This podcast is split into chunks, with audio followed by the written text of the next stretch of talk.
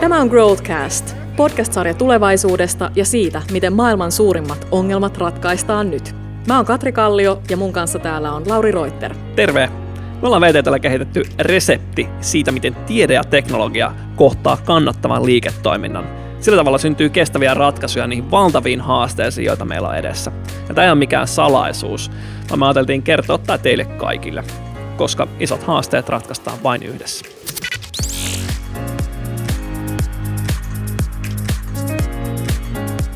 Mulla oli eilen semmoinen päivä, että mä joudun käyttää taksia useaseen otteeseen ja Tiedättekö te, että mä menisin joutua ongelmiin? Tietenkin. Se taksin maksupääte ei toiminut.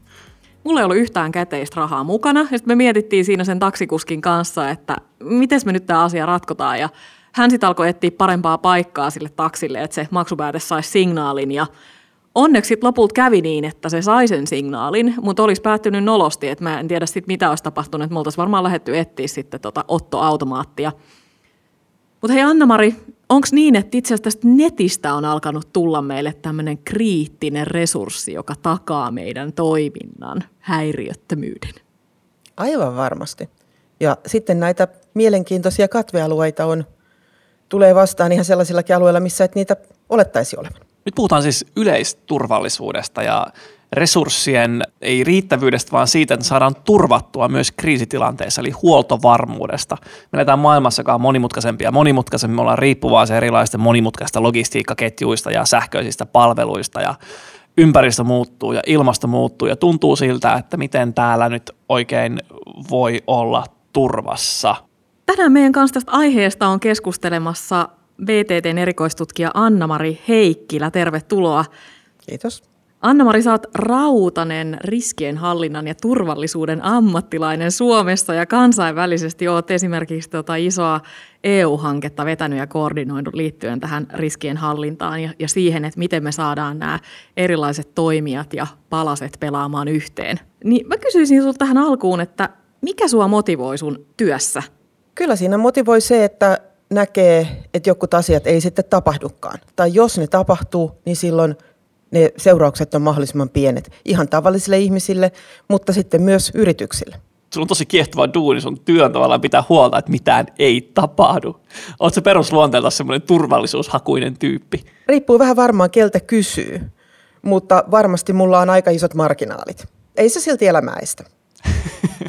Tota, hei, huoltovarmuus. Mulle tulee vaan sen tosi kuiva kuva mieleen puolustusvoimista ja näkkileipävarastoista, mutta mitä huoltovarmuus nyt ihan oikeassa elämässä tarkoittaa? No, sehän tarkoittaa sitä, että me turvataan niin yritysten kuin erilaisten yhteisöjen, julkisten ja yksityisten, että meidän yksilöiden toimintakyky. Tapahtuu sitten mitä tahansa, joku häiriötilanne tai varsinainen kriisitilanne, ei sen tarvitse olla sota, vaan joku ihan tämmöinen ennalta arvaamaton – tai ainakin meille itselle ennalta arvaamaton tilanne. Ja silloin me saadaan meidän tarpeet tyydytettyä, on se sitten vettä tai energiaa tai riippuen, jos me ollaan joku yritys, niin se voi olla joku tietty raaka-aine. Ja ne on meillä saatavilla ja me pystytään toimimaan turvallisesti, vaikkei nyt ihan koko niin kuin normaalissa mittakaavassa. Eli kaikki elämän osa-alueet ei toimi. Niin jos mä ymmärrän oikein, niin näitä uhkiahan niin kuin on kärjestetysti kahden tyyppisiä. Että on tämmöisiä ihmisen aiheuttamia uhkia ja sitten on erilaisia tällaisia luonnonmullistusten perusteella syntyviä uhkia. Onko näin, Anna-Mari? Joo, ja ehkä tuossa luonnon puolella vielä voi ajatella sen, että ne ei ole välttämättä aina niin kuin mullistuksia tai tämmöisiä, niin kuin, ne ei ole aina jotain maanjäristyksiä, vaan se voi ihan olla se, että joku pöpö jossain muuttuu sillä tavalla, että meidän lääkkeet ei siihen enää päde tai me ei edes tunnisteta sitä, että se on sen verran pikkasen muuttunut. Eli se voi olla joku muukin tämmöinen ihan luonnollinen muutos, mitä tuolla mutaatio, mitä tapahtuu. Jos ajatellaan niin Suomea, niin meitähän pidetään tämmöisenä tosi turvallisena ja toimivana yhteiskuntana ja maana, niin tota, minkä takia meidän pitäisi olla kiinnostunut tällaisista luonnonmullistuksista? Kyllähän me tässä viimeisinä vuosina ollaan huomattu se, että meillä tulee myrskyjä, jotka on ihan eri magnituudilla kuin mitä me ollaan ikinä nähty mihin me ollaan totuttu, mihin meidän rakenteet on tottunut, laajoja sähkökatkoja vastaavia tai tulvia jossain, missä ei ole niihin totuttu. Jossain osissahan maata esimerkiksi tulvat on vuotisia, mutta toisaalla ei. Vastaavasti talvimyrskyjä, jossa sitten mietitään, että mitä me tehdään niille vanhuksille siellä kylmenevissä kodeissa. Samalla kun meidän rakenne, missä me asutaan, on muuttunut. Myös meidän mahdollisuudet itse toimia tai edes osata toimia tilanteissa on muuttunut. Vastaavasti meillä on ollut isoja maastopaloja, mihin me ei olla samalla tavalla totuttu kuin ehkä nyt jossain Kaliforniassa. Eli kyllähän se tuo tämmöisiä uusia asioita. Vastaavasti sitten meillä on ollut näitä vesikriisejä esimerkiksi. Että kyllähän kaikki suurin piirtein varmaan muistaa sen Nokian, joka kesti ja jolla oli ikävät seuraukset. Toisaalta ihan tänä vuonna on Säkylää, muistaakseni se oli Säkylä, jota on seurattu monta monta viikkoa, että koska siellä saa ruveta käyttää vettä. Ei se tarvi olla aina tällainen juomaveteen liittyvä, se voi olla ihan surullisen kuuluisa talvivaara, joka on nyt sitten aiheuttanut pieniä ongelmia useammassakin järvessä, ehkä pysyviäkin. Voiko tällaisista varautua luonnonmullistuksiin? Voiko niitä ennakoida millään tavalla ja voidaanko me oikeastaan tehdä niille yhtään mitään? Ilmatieteen laitos on aivan mahtava tässä ja niiden kansainväliset verkostot. Eli kyllähän sitä seurataan koko ajan ja me saadaan varoituksia. Ja Suomessa viranomaiset ja yksityisetkin toimii erittäin hyvin yhteen. Eli meillä huoltovarmuuskeskuksen alla on paljon todella hyvää yhteistyötä, jossa pyritään siihen, että me myös sitten näissä tilanteissa osataan toimia yhteen, tiedetään mitä pitää tehdä, kuka kenen pitää tehdä, plus yritetään etsiä niitä uusia työkaluja näihin asioihin. Niin, no minkälaisia työkaluja on olemassa? Että voidaanko me jotenkin niin kuin ennakoida näitä tällaisia tapahtumia, tehdä jotain fiksummin? No ilmatieteen laitos tuli jo mainittua, että heillähän on erilaisia malleja, joita he käyttää. Ja osa niistä myös sit niin kuin on tällaisia, jotka syöttää esimerkiksi siihen, että missä tulee se vedenpinnan korkeus nousemaan eri tavoin. Vastaavasti VTTllä on näihin rakennetun ympäristön tulviin liittyviä malleja, jotka olisi hyvä saada niin kuin vielä laajemmin käyttöön kuin missä ne on tällä hetkellä. Ja me ollaan myös oltu sellaisissa EU-hankkeissakin mukana, joissa yhdistellään eri toimijoiden malleja, jolloin me pystytään sitten tekemään vaikka evakuointeihin liittyviä päätöksiä sen kriisin aikana. Eli ennakoida sitä, mutta sitten myös pysyä siinä kriisin aikana, kun nähdään, että mihin se menee, mitä siitä oikeasti tuli, niin ei ole mitään sellaisia, että pitää monta päivää simuloida asioita, vaan nopeampia ratkaisuja, jotka sitten tukee niitä varsinaisia päätöksentekijöitä. Onko se olemassa joku tämmöinen, tämmöinen mallien supermalli, joka kertoo, että mitä tapahtuu ja mitä pitäisi tehdä? Valitettavasti ei vielä. Mutta mekin ollaan VTTllä oltu mukana sellaisessa EU-hankkeessa nimeltä Krisma, jossa on todistetusti näytetty, että eri toimijoiden mallit ja data pystyy keskustelemaan keskenään ja niitä pystytään yhdistämään ja luomaan siitä sitten tämmöisiä uusia kuvia ja tasoja tähän varsinaisen kriisin hallintaan eri toimijoille. Eli tuollaista voitaisiin käyttää, sitten sanotaan, että jossain isot metsäpalot Joo, sattuisi kyllä. olemaan, niin voitaisiin Joo. käyttää siihen, että pystytään ennakoimaan, että miten se etenee ja sitten miten pitäisi toimia. Kyllä, ja se, että esimerkiksi katsoa sitä, että mitä on ne vaihtoehdot, mistä jo vähän ennakoida sitä, että mistä ne ihmiset pitäisi esimerkiksi evakuoida. Aivan. Eli voitaisiin ennakoida, että parantaako haravoiminen tilannetta vai ei. No joo, periaatteessa. Tässä on, tietysti riippuu missä ne metsät sijaitsevat, että jossain on vähän kuivempi pohja kuin jossain muualla. No sitten ehkä tällainen kysymys, että miten sä näkisit Anna-Mari, että missä Suomi on erityisen vahva ja minkä tyyppistä osaamista meillä on liittyen näihin tämmöisiin luonnon mullistuksiin tai, tai siihen liittyviin mahdollisuuksiin? No meillä varmaan on hyvä tämä yhteistyö. Eli silloin kun jotain lähtee sattumaan ja tapahtumaan, niin meillä myös eri toimijat toimii yhteen ja tuntevat toisensa. Pieni maa – niin on aina tarvinnut tehdä yhteistyötä. Resursseja ei ole liikaa. Toisaalta sitten esimerkiksi me ajatellaan, että meillä on vasta nyt ollut näitä vesikriisejä, että me ollaan totuttu siihen, että meillä on vettä ihan riittävästi ja se on yleensä puhdasta. Niin nyt on jouduttu myös miettimään näitä asioita ja jos tässä Suomen mittakaavassa tehdään uutta vesisektorilla, niin se on paljon helpompi testata täällä ja sitten toisaalta puhdas vetinen Suomi on hyvä markkina valtti sitten tuo maailmalla. Varmasti myös kilpailijat, joita on paljon, mutta silloin pitää löytää vain ne niche-alueet, että missä me olemme sitten erityisen hyviä. No mutta miten sitten ihminen, että just jos palataan tähän niin kuin esimerkiksi vaikka siihen Nokialla tapahtuneeseen vesikriisiin, niin eikö se näin ollut, että siellä oli kuitenkin sit inhimillisiä virheitä taustalla? Siellä oli joo, kyllä. Eli siellä on inhimillinen tekijä ollut siinä mielessä, että henkilö on unohtanut yhden venttiilin auki, jonka ei pitänyt olla auki, mutta toisaalta kyllä se jo suunnittelupöydältä löytyy se mun näkövinkkelistä, niin se yksi riskitekijä, että siellä edes on sellainen venttiili, joka yhdistää puhtaan ja likaisen puolen. Jos miettii yhden venttiilin auki jättäminen voi johtaa isoon kriisiin, ja me ollaan aika tosi riippuvaisia teknologiasta enemmän ja enemmän. Mm. Voiko tämä teknologia itsessään ja riippuvuus siitä aiheuttaa sellaisia isoja kriisejä, mihin meidän pitäisi varautua? Varmasti, jos me emme tiedä, mitä se teknologia tekee. Ja jos me emme tiedä tasan tarkkaan, mikä on se meidän oma järjestelmä ja oma toiminta, niin silloin voi käydä niin, että me otamme käyttöön uutta teknologiaa ja se ei toimikaan niin kuin haluttiin ja sieltä tuleekin uusia riskejä, joihin me ollaan varauduttu. Eikä siellä silloin ole tietenkään mitään hälytys- ja varautumisjärjestelmiä. Yhden lääketukun tota, järjestelmä uusittiin ja sitten loppulääkkeet varastoista ja oltiin aika, aika kriittisessä tilanteessa, mihin ei kuvittelisi, että joudutaan enää ei. tällaisessa yhteiskunnassa. Voiko tällaisiin varautua jollain tavalla? Voiko se mallinta, niin kuin säätä voi mallintaa, mutta voiko tällaisia niin kuin teknologista mokailua mallintaa jollain tavalla? Mallintaa varmasti voi myös ja sitten se, että tietää mitä se järjestelmä tekee ja käydään tarkkaan lävitse.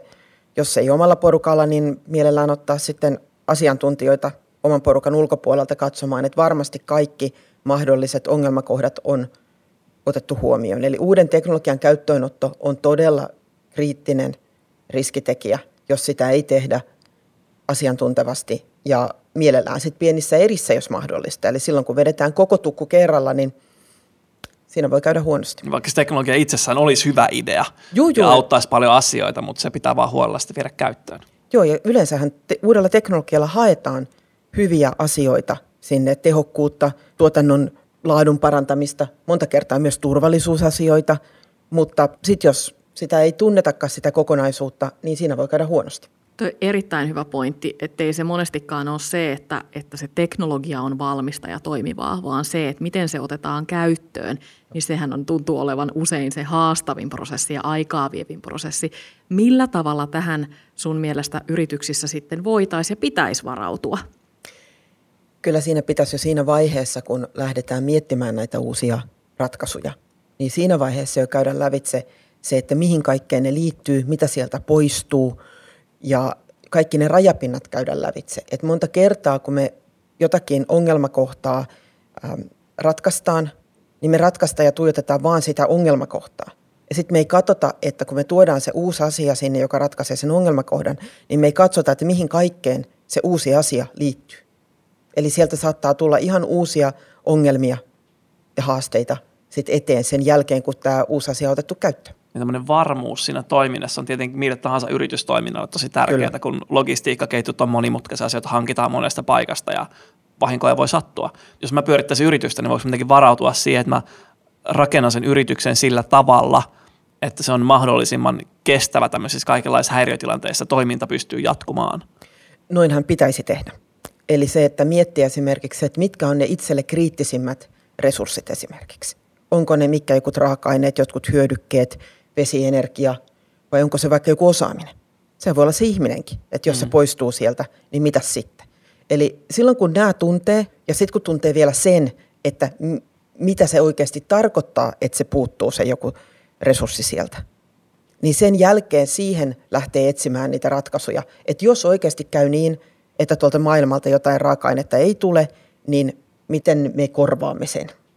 Missä meidän vahvuudet on osaajina tässä aihealueessa? Et miten sä näet niin tutkimuksellisesti, että, että missä Suomi on erityisen vahva?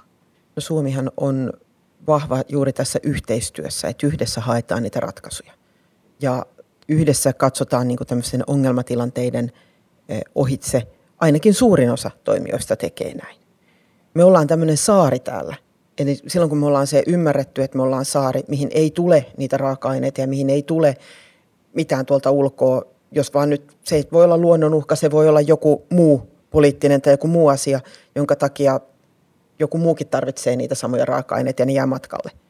Niin kun me tiedetään tämä ja yhdessä toimitaan ja etsitään ratkaisuja, niin se on se meidän vahvuus täällä. Ja sitten me voidaan viedä niitä ratkaisuja ulkomaille sen jälkeen. Niin, nimenomaan just toi, että turvallisuus ja toimivuus, niin näetkö sä, että tässä on uudenlaisia liiketoiminnan mahdollisuuksia Suomelle? Tehdään nämä asiat hyvin, niin se vahvistaa meidän omaa liiketoimintaa. Eli silloin meille ei tule häiriöitä.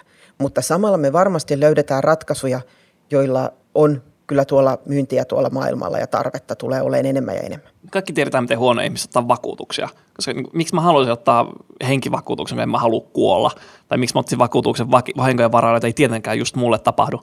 Ymmärretäänkö yrityksissä tämä niin tällainen turvallisuudesta huolen pitäminen ja se, että miten valtavia taloudellisia riskejä voi liittyä siihen, että toimintaa ei ole suunniteltu niiden häiriötilanteiden varalle? Osa ymmärtää paremmin kuin toiset ja siinä on sitten vielä toimialakohtaisia eroja. Eli on ihan eri asia olla vaikkapa kemian teollisuuden jollakin alueella ja sitten jossain maailmalla tapahtuu isompi onnettomuus, joka suoraan vaikuttaa sun omaan PRään, sun omaan, niin kun, te olette kaikki median silmätikkuja sen jälkeen vähän aikaa. Plus laki-ihmiset rupeaa ja poliitikot rupeaa vaatiin uusia asioita teiltä, oli ne sitten hyödyllisiä tai ei. Eli kyllä siinä on tämmöinen niin kuin vähän kahtiajakoisuus, että on niitä, joilla asiat hoituu hyvin ja sitten on niitä, joilla ne ei hoidu hyvin. Mutta se ei välttämättä tarkoita, että ne, jotka hoitaa asiat hyvin, että niilläkään ei sattuisi mitään. Mm. Kyllä niitäkin valitettavasti on. Mutta se vaan sitten, jos on varauduttu, niin luultavasti aiheuttaa vähemmän esimerkiksi taloudellista vahinkoa. Joo, silloin jos on hyvin varauduttu, niin silloin päästään nopeammin takaisin jaloilleen. On niitä esimerkiksi kumppaneita, jotka voi toimittaa asiakkaille tuotteita sen aikaa, kun te itse olette pois markkinoilta. Mutta jos tätä ei ole tehty, niin te olette kyllä kokonaan pois markkinoilta forever. niin, nimenomaan. Että mi, mi, miten sä näet, että miksi yritysten pitäisi olla kiinnostuneita tästä aiheesta? No, jos he haluaa pitää asiakkaansa, jos he haluaa kasvaa, jos he haluaa pysyä markkinoilla, olla olemassa, niin silloin heidän pitää tuntea omat kriittiset resurssinsa, heidän pitää tuntea omat riskinsä ja myös varautua niihin. Ja silloin riski ei ole yksin se, että teillä menee joku laite rikki, vaan siinä pitää katsoa sitä koko toimintaa ja katsoa myös sitä markkinoita, ulkopuolisia toimijoita tai asioita, jotka voivat vaikuttaa häiritsevästi siihen teidän omaan toimintaan. Tulee mieleen se, että, sitten, että jos jotain tuollaista merkittävää sattuu, että esimerkiksi yrityksessä tai sitten sen alihankkijoissa ja, ja verkostossa, jota se käyttää, niin että mun mielestä sä oot hy- hyvin kuvannut sitä, että se ei ole vaan niin taloudellinen riski, mistä on kyse, vaan osaamiseen liittyvä riski ja sitten esimerkiksi maineeseen ja brändiin mm. liittyvät asiat – että niillä saattaa olla tosi kauaskantoisia vaikutuksia. Kyllä, ja sitten se, että me ollaan niin verkottuneita tänä päivänä. Me ollaan riippuvaisia globaalisti eri toimijoista. Me ei enää Suomessa tehdä kaikkia. Meiltä puuttuu jo paljon erinäköistä valmistusta. Ja toisaalta me olemme monta kertaa, voidaan olla itse se kriittinen linkki, jolloin jos meille sattuu jotain, niin silloin se koko verkosto saattaa mennä polvilleen. Jos vastaavasti taas jollekin toiselle sattuu jotain, niin me voidaan mennä myös polvilleen. Eli tämä on hyvin vaikea ongelmakenttä. Ja tätä VTTllä meillä on tutkijoita, jotka on tätä tutkinut jo pidemmän aikaa. Eli vuosikymmeniäkin miettineet sitä. Ja kun me mennään vaan verkostoituneimmaksi, verkostoituneimmaksi tulee digitaalisuus. Ei se ole yksin se, että me ollaan ulkoistettu jotain, vaan se, että me tehdäänkin nämä asiat digitaalisesti. No mitä se sitten tarkoittaa? Mitä uusia uhkia siitä tulee ja miten se toiminta sitä kautta voidaan estää muun muassa myös. Toi on tosi hyvä pointti, että just jos ajattelee sitä, että me digitalisoidutaan jatkuvasti enemmän ja, ja kaikki data liikkuu verkoissa ja, ja meidän infrastruktuuri alkaa olla sitten jossain vaiheessa automatisoitu, niin tota, että mikä on niin kuin, tietyllä tavalla niin kuin kansallisestikin semmoista kriittistä infrastruktuuria? Energia tulee heti tietysti ensimmäisenä tässä mieleen, että kaikki, jopa meidän kommunikointiverkot on sen jälkeen alhaalla, jos meidän energia sähköverkot on alhaalla. Mutta on huoli, mihin mä törmään. Niin mm. Itse jatkuvasti koen sitä, että kun, kun energia ja se digitaalisuus tuntuu olevan niin iso osa maailmaa, niin voiko mä luottaa siellä? Mun tulevaisuus näyttää kauhean turvattomalta, kun mä olen niin riippuvainen kaikesta muusta. Mutta nyt kuulostaa siltä, että sun duuni on pitää kaikki tosi tylsänä – et jos sä teet duunis hyvin, niin mitään ei tapahdu. Onko tulevaisuus sitten kuitenkin semmoinen tosi tylsä ja turvallinen meille kaikille? No, mutta sehän on, se olisi tosi tylsää, jos esimerkiksi sun verkot ja sun yhteydet ei toimisi. Siis sehän on kauhean kiva, että kaikki toimii koko ajan, mm. eikä ole mitään häiriöitä. Ja vaikka olisi häiriöitä, niin sä et huomaa sitä. Eli sulla edelleen kaikki toimii. Ja sä voit keskittyä siihen omaan kivaan elämään. Niin, eli onko kyse siitä, että me pystytään ennakoimaan niitä riskejä ja sitten niin kuin sitä kautta minimoida niiden toteutumista. Mutta mitä sitten, kun joka tapauksessa varmaan aina niitä riskejä sattuu? No sitä vartenhan me ollaan silloin varauduttu. Me tunnetaan ne omat riskimme ja me tiedetään, miten oletettavasti niistä tapahtuu. Ja sitten me päästään paljon nopeammin takaisin jaloillemme. Mennäänkö tämmöiseen minority report maailmaa? jos me tiedetään ennalta kaikki ja osataan varautua ja sitten voidaan toimia ja välttää ne riskit. Kyllä ei. Eli, eli meidän pitää olla varautunut myös sellaisiin asioihin, joita me ei tunneta. Aivan. Ja sitten ne ongelmat on vielä kaikille toimijoille tosi erinäköisiä, eikö niin? Kyllä. Mutta sitä varten meillä esimerkiksi VTTllä, kun on laaja-alaista osaamista, niin me pystytään räätälöimään jokaisen tarpeisiin omat ratkaisut. Niin toi on tärkeää, koska maailmasta tulee tosi monimutkainen, on tullut jo ja arvaamaton paikka, koska on niin paljon teknologiaa ympärillä ja meidän pitää pystyä varautumaan tosi isoihin ongelmiin. Ja nyt meillä on työkaluja siihen. Meillä on teknologialla varautua rakentaa semmoinen systeemi, joka joustaa ja taipuu ja muuntuu aina silloin, kun joku ongelma tulee jostain. Sitten se kolmas pallo meidän reseptissä, se, se business, että jos sä et varaudu, niin siitä tulee tosi kallista. Eli siinä mielessä on, on kannattavaa ja on järkevää varautua kaikkiin ongelmiin, jotta bisnes ei kärsi siitä tai valtio ei kärsi siitä. No mut hei, palataan sitten siihen mun eiliseen taksikokemukseen. Mitä sä oot tota, Anna-Mari mieltä? Mä aloin tässä keskustelun aikana pohtimaan sitä, että miten mun olisi pitänyt toimia toisin vai olisiko pitänyt toimia? Et miten mä olisin voinut varautua siihen paremmin, että kun mä olin siellä taksissa ja se maksupääte ei toiminut, olisiko mun pitänyt varata käteistä rahaa mukaan vai olisiko sen taksikuskin kenties pitänyt varautua siihen paremmin, että se hänen maksupääte ei toimi? Ei. Mun mielestäni ideaali tilanne tulevaisuudessa pitäisi olla se, että nämä meidän järjestelmät toimii 24-7 ihan missä vaan. Ja kenenkään ei tarvitse sitten edes miettiä, jos siellä on joku häiriö, vaan se toimii. Sillä välin kuitenkin taidan jatkossa ottaa sitä käteistä rahaakin mukaan, kun lähden matkustamaan taksilla. Äiti sanoo aina, että autoon kun mennään, niin pitää ottaa lämpimät vaatteet päälle, jos vaikka sattuu jotain. Ja vähän käteistä rahaa mukaan, sanoi isä.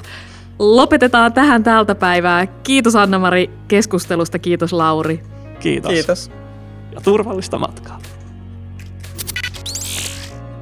Tämä on Growthcast, podcast-sarja tulevaisuudesta ja siitä, miten maailman suurimmat ongelmat ratkaistaan nyt.